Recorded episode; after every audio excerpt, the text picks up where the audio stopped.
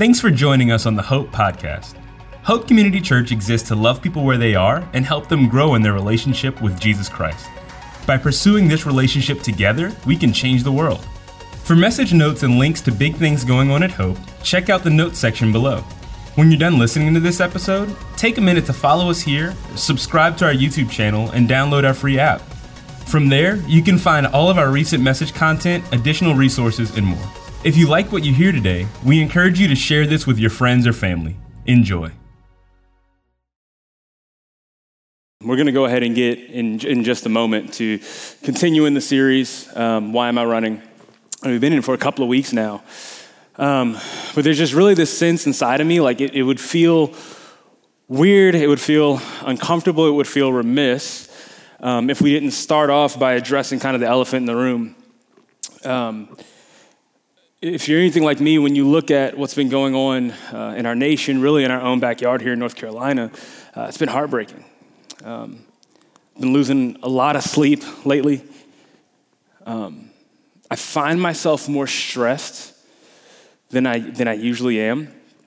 Um, and I don't entirely know why. Like, I know God is in control, but every now and then there are just certain things that pop up in the news, on my social media feed, that just really stress me out. And um, if you're anything like me, then you've been kind of bothered by this as well.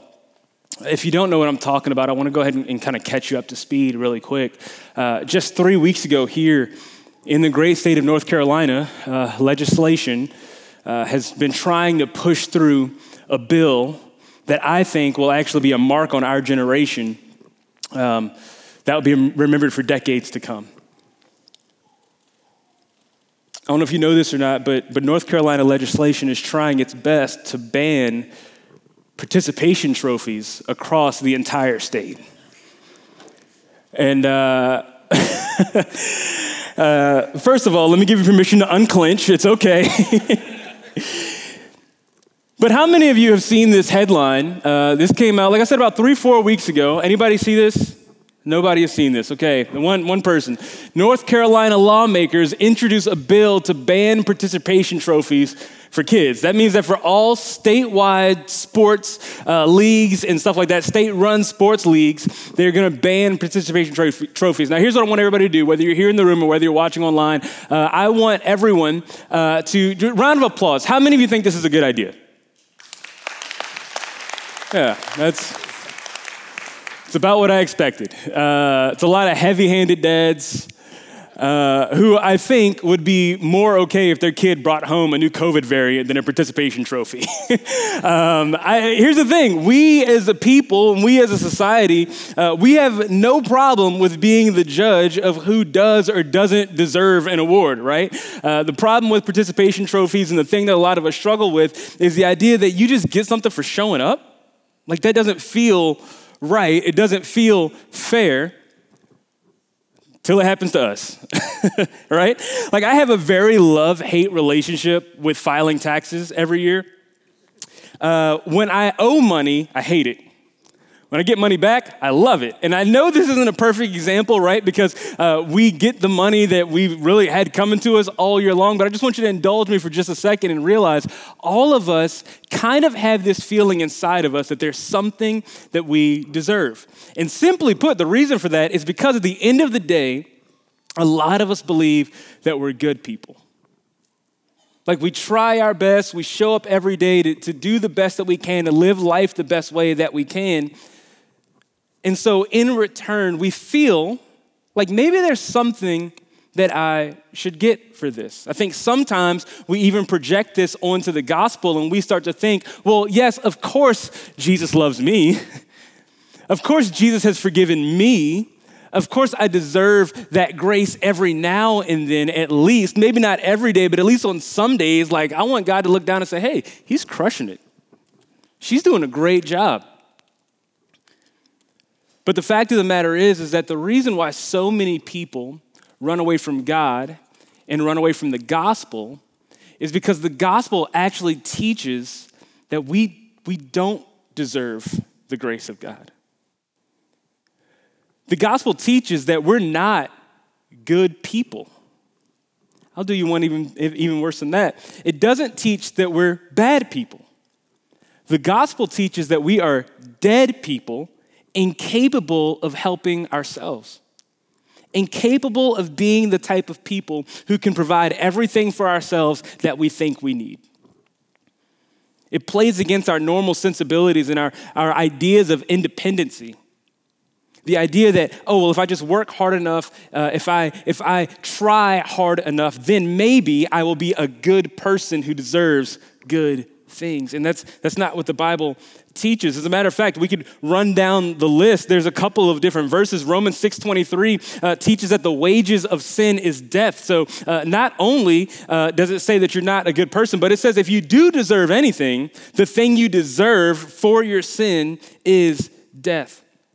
A few weeks ago, Chase looked at the story of the prodigal son and what happens the prodigal son comes home and the dad says what your son i'm sorry your brother was dead Colossians 2:13 says that you were dead because of your sin. One of the most offensive passages in the Bible, uh, it's actually a statement that Jesus himself makes in John 15 where he says apart from me you can do nothing.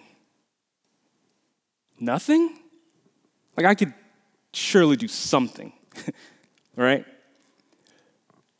There are those who who find themselves running away from the gospel. But if you're in here and you're one of the people who say that you've embraced the gospel, even for, for some, some of us who have uh, been following Jesus for a really long time, it's really easy to believe, well, like nothing apart from Jesus? Like we would never say it, but if we were honest, there's probably some of us who think somewhere in our heart, like, if God wasn't around for 24 hours, I think I could make it through a day. Like, maybe right? We live with this idea uh, that it's our alarm clock that wakes us up in the morning and not the God who pours out his grace on us. And then when that alarm clock doesn't go off and we wake up late, we hop in the car and we start speeding to work while texting and driving. And then we get there and we're like, man, I'm such a great multitasker. It's like, no, there was heavily, heavenly intervention keeping you safe while you were on the road, getting from point A to point B. See, we're so quick to think that we are capable of doing or producing some good on our own, but the gospel actually teaches the opposite. The gospel teaches that we are heavily dependent on the grace of God and the cross of Jesus Christ.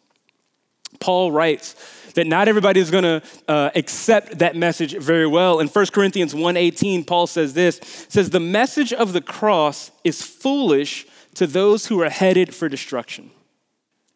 But we who are being saved know it is the very power of God. Paul makes two clear distinctions here. He says that they have those who, who accept the power of God uh, as reflected by what Jesus went through on the cross and the fact that he resurrected. And then there are people who think that the cross is just foolishness. And we hear this all the time, right?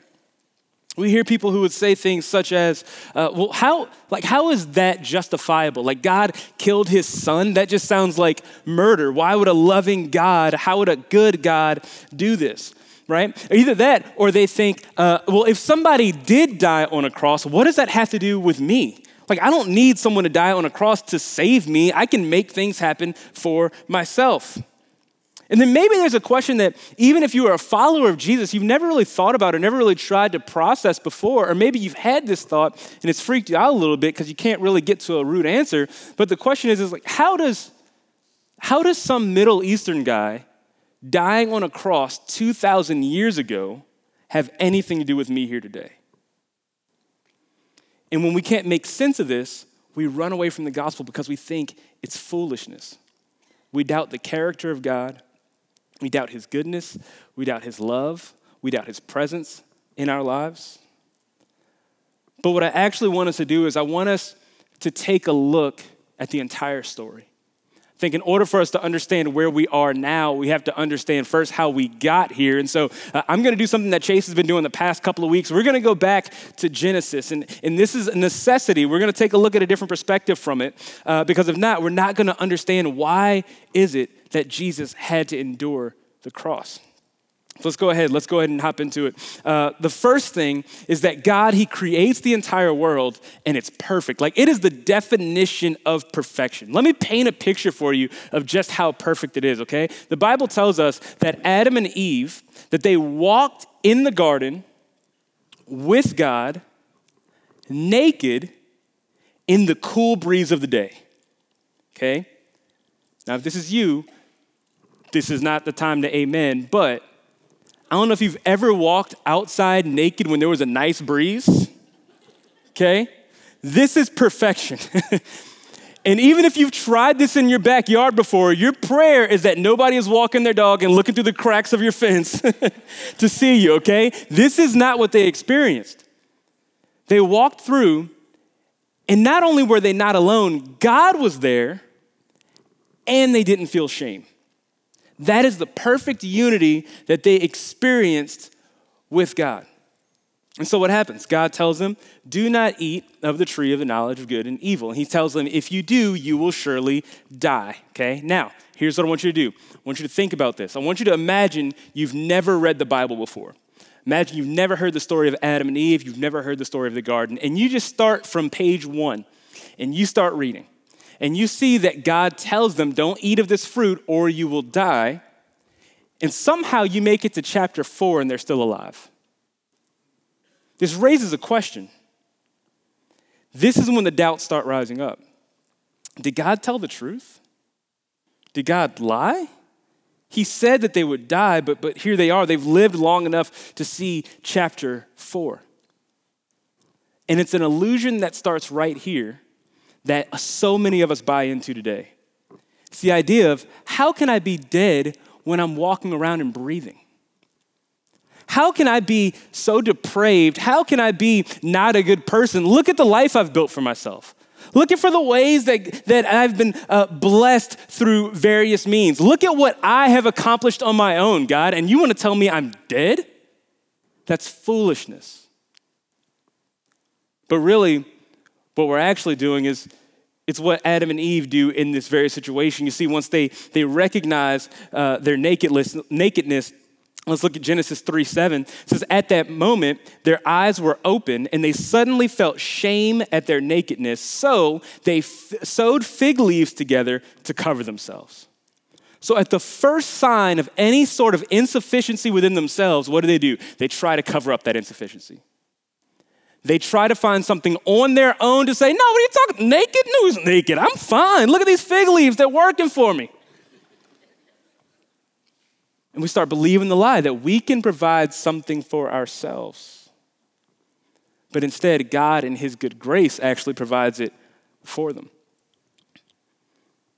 This is the first instance of anyone running from God. They hide because now they feel this sense of shame. And when God finds them in the garden, he does two things. The first thing is in uh, Genesis 3 14 through 19, uh, he, he runs down to them the list of consequences because sin always has consequences.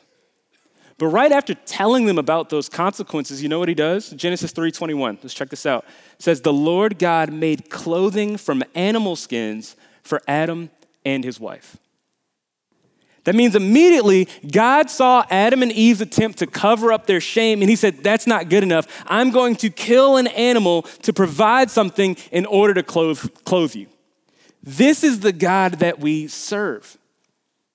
The first death the world had ever seen was God uh, committing a sacrifice in order to cover for the mistakes and the sins of his people.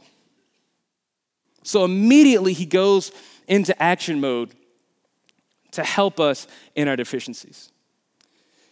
But now the relationship is broken. So the Bible goes on, and we see that brokenness play out in so many different ways.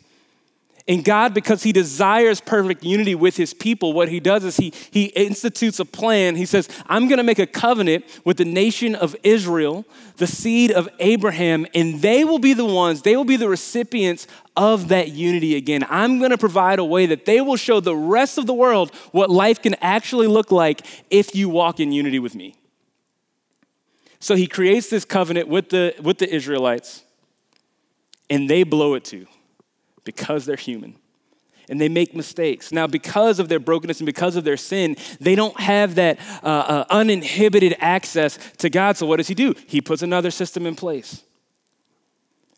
And He institutes the idea of sacrifices. Now, this is where a lot of people get really uncomfortable because they think of the, how barbaric the Old Testament is. Why would a loving God call for so much bloodshed? Why, why on earth would God uh, have an animal be killed to atone for my sins or to make up for my sins or to forgive my sins? And, and I actually think it's the right question, but it's the wrong tone. I'm going to tell you what I mean in just a moment. The book of Leviticus, it gets, it gets a little bit of a bad rap.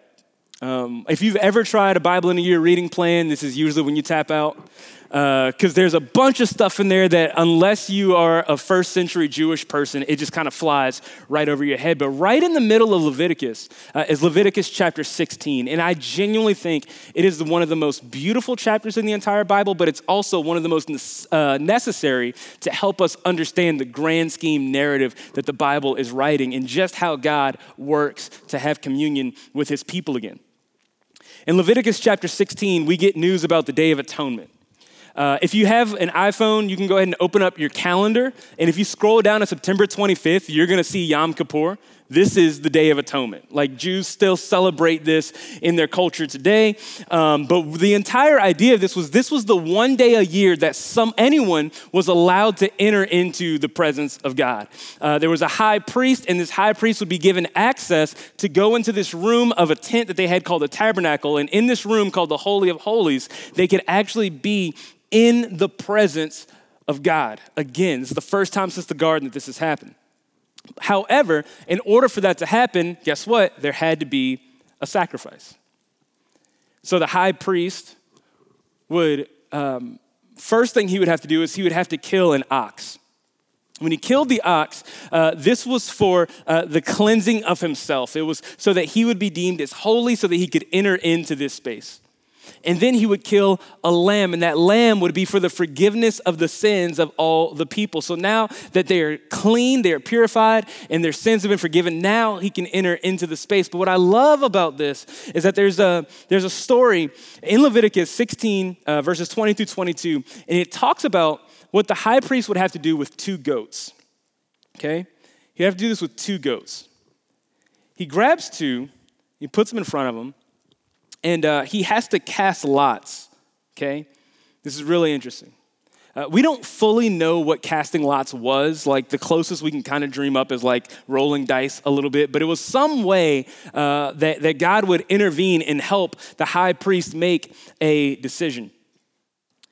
So he would, he would pick these two goats, and then one would be designated for the sacrifice, and the other one would be designated uh, as the scapegoat. This is a word you may have heard before. We're going to talk about what it means in just a minute, okay? So I want to go ahead and read this. This is Leviticus 16, 20 through 22. It says, When Aaron had finished making atonement for the most holy place, the tent of meeting, and the altar, he shall bring forward the live goat. This is the scapegoat. He is to lay both hands on the head of the live goat and confess over it all the wickedness and rebelliousness of the Israelites, all their sins, and put them on the goat's head. If you think the like sacrificial system is weird, this feels a little weird, doesn't it? but that goat, it doesn't die. That's not the one that's going to get killed. This is what happens. He shall send the goat away into the wilderness in the care of someone appointed for the task. The goat will carry on itself all the sins to a remote place, and the man shall release it into the wilderness. So, what's happening here? He has two goats. One of them is going to be killed for a sacrifice, but the other one, he goes, he, he almost prays over that goat, puts all the sins of the people, and then sends it away. Now, I want you to imagine you're in the Israelite camp when this happens, right? You're there, and I just imagine they're all kind of standing back and they see this goat kind of start moving away, and as it crests over a hill and disappears in the distance, the thought is, is, oh my gosh, that's my sin. Like my sin has been placed upon this living thing, and now it's, it's not on me anymore. That guilt is not on me anymore. It's been placed on something else, and now it's going far, far away, and I can't even see it anymore. It's been separated from me as far as it could possibly go. Keep that in mind. But then there's a second goat, and this one is slaughtered. And while it's a gruesome, disgusting process, I think there comes a moment when the people in the Israelite camp look at that goat and they go, oh my gosh, that goat is receiving the punishment that I should have gotten. I mentioned earlier, I think the question about sacrifice, like why would a God, why would a loving, good God kill an animal so that we could have forgiveness of sins? I said it's the right question, but it's the wrong tone. The right tone is why on earth would a loving God choose to put this punishment on something other than the one who deserves it? Why in the world, when I deserve to die for my sin, would God instead give me something to use as a symbol of the punishment that should have been put on me? He should have wiped me out. I should have been done for. But instead, in His grace, He's chosen something else to pour that out on. Listen, a lot of times we think that sacrifices and stuff like that in the Bible are some sort of cosmic injustice. They're not. It's heavenly grace being poured out in a way that we could never imagine, and it's a grace that's designed not to be taken for granted. That when we look at what God has, how He has made a substitution for what we deserve, man, that should bring us to tears. That should bring us to, to a life of service and obedience to God. And the perfect example of this comes later on in the book in a man named Jesus. Maybe you've asked before, well, how come we don't do sacrifices anymore? How come we don't have to go out and kill our goats or our pets and try to uh, uh, cover for our sins with God anymore? It's because there's someone who came to put an end to it. And his name was Jesus. I think it's very common to hear the truth that God died for your sins. Jesus died for your sins. You come to church and you probably hear it every week. And after a while, it kind of becomes white noise to us, and I think it's very easy for us to forget just what was done for us and in our place. So I want to take a moment and I just kind of want to run through what exactly happened to Jesus and how he was the perfect embodiment of all the stuff that we see in Genesis, in Leviticus, and the things that our soul desperately needs. A lot of us could probably close our eyes and imagine Jesus on the cross. But I want us to go back a little bit. Um, I want us to think about the Garden of Gethsemane. If you don't know what that is, um, basically jesus he sits down for the last supper. It's a very famous photo of it's not a photo it's a painting you know what i mean? Weren't people back there with their iphones out? But he sits down with his disciples and, and he's telling them about the road that's ahead and it has him in such deep anguish that he goes into this garden to pray. And when he gets there the bible tells us that he's actually so overwhelmed uh, with the stress of all of the sin of the world being placed upon him that he, he experiences something called hematidrosis. Um, this actually is, it still happens today, believe it or not. It happens a lot of time to prisoners who are on death row or who are people who are just in really uh, dire life and death situations. But uh, essentially, you sweat because of the nervousness. And after a while, you sweat all of the, the liquid out. And so uh, your, blood, um, your blood vessels, they start to swell up to where they get close to the surface of the skin and then they burst. So then you start sweating blood instead. As you can imagine, this process would probably wipe any normal person out, but this was just the beginning of the road for Jesus. After this, the Roman uh, guards, they come and they take him and they cuff him and they bring him to a trial. And at this trial, he undergoes some of the worst verbal abuse that anyone could ever imagine. It's during this trial that the very people that he came to die for and the very people that he came to forgive, uh, uh, they yell obscenities at him. They yell that they want to crucify him. They yell that this man doesn't deserve to live anymore. And even despite all of that, Jesus, he sits and remains silent, ready for whatever road comes ahead. It's at that moment that Jesus is taken away and a crown of thorns is placed on his head. This crown would have been made up of thorns that are about six to eight inches long. And when they would put it on his head, they didn't just rest it, they pressed it down. So that those thorns would dig deep into his, his brow and his forehead. So just imagine, he's already been sweating blood, and now there's more dripping from his face. And as we start to see this grim picture, I want you to ask the question why would a loving God do that to his son? After that, Jesus is taken to a place where he's going to be beaten. Uh, he receives uh, 39 lashes across his back. And they stopped at 39 because they believed that 40 would kill a man. But, but through the course of that 39, they used uh, various different whips, one of which, the most violent, was called the cat of nine tails. This leather strap that, that broke off into nine different smaller leather straps uh, would contain bits of metal and rock and glass. Uh, so anytime that he would be hit with it, it would latch onto his skin and take flesh with it. There are even some accounts of some people getting caught with this in the face and it plucking out an eye. It's a gruesome, brutal scene, but it's just the beginning of it. It's after all this that they introduced the cross. The way this works is uh, one of the beams of the cross would have been placed against Jesus' lacerated back. And every time that he would go to take a step, his weak body would give out and he would hit the ground and dirt, uh, dirt and dust would kick up into those wounds, literally adding salt to the wounds. Again, we have all these pictures, we have all these different ways that we could imagine Jesus carrying the cross to Calvary, but, but I want to I want to paint a picture for you really quick that, that that beam that he would have been carrying was, was uh, estimated to be around 66 pounds. And he had to carry it for 1.25 miles after already having been beaten within an inch of his life. Eventually, he'd make it up to the hill where he was going, and there wasn't any rest there. The cross laid down the ground. He placed Jesus on top of it.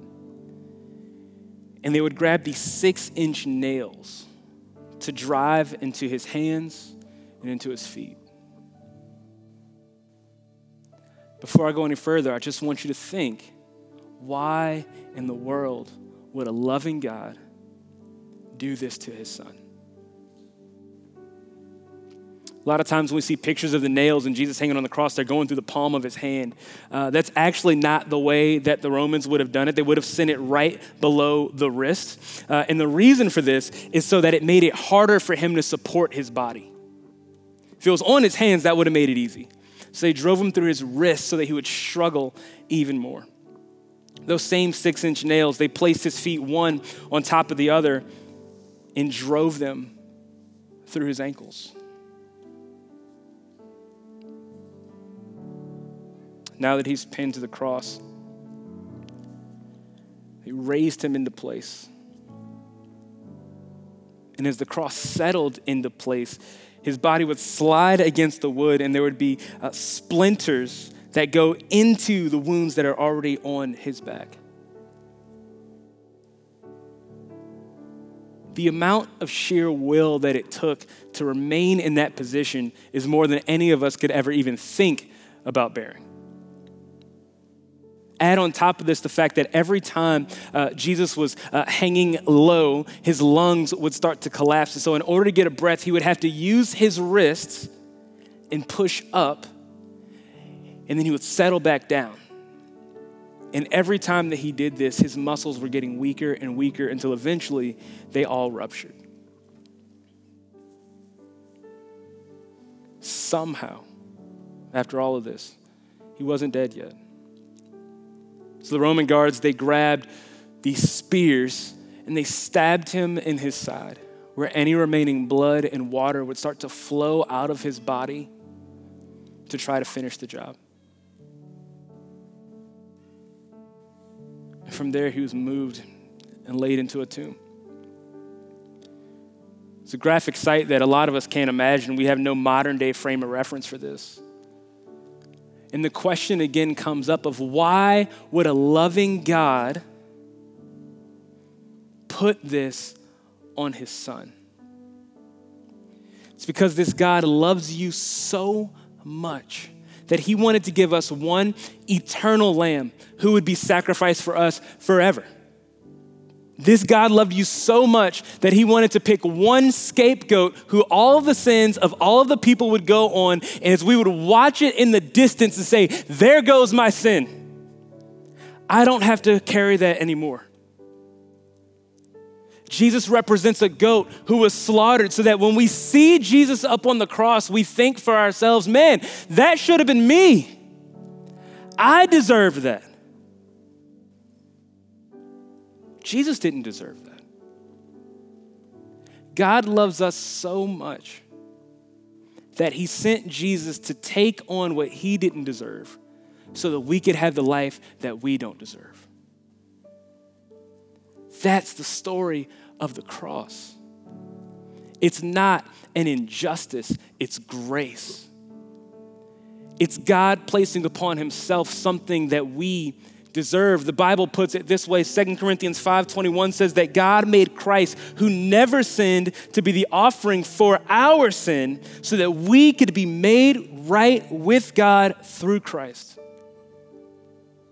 Romans 5, 1 through 2 says the same thing. It says, Therefore, since we have been made right in God's sight by faith, we have peace with God because of what Jesus Christ our Lord has done for us.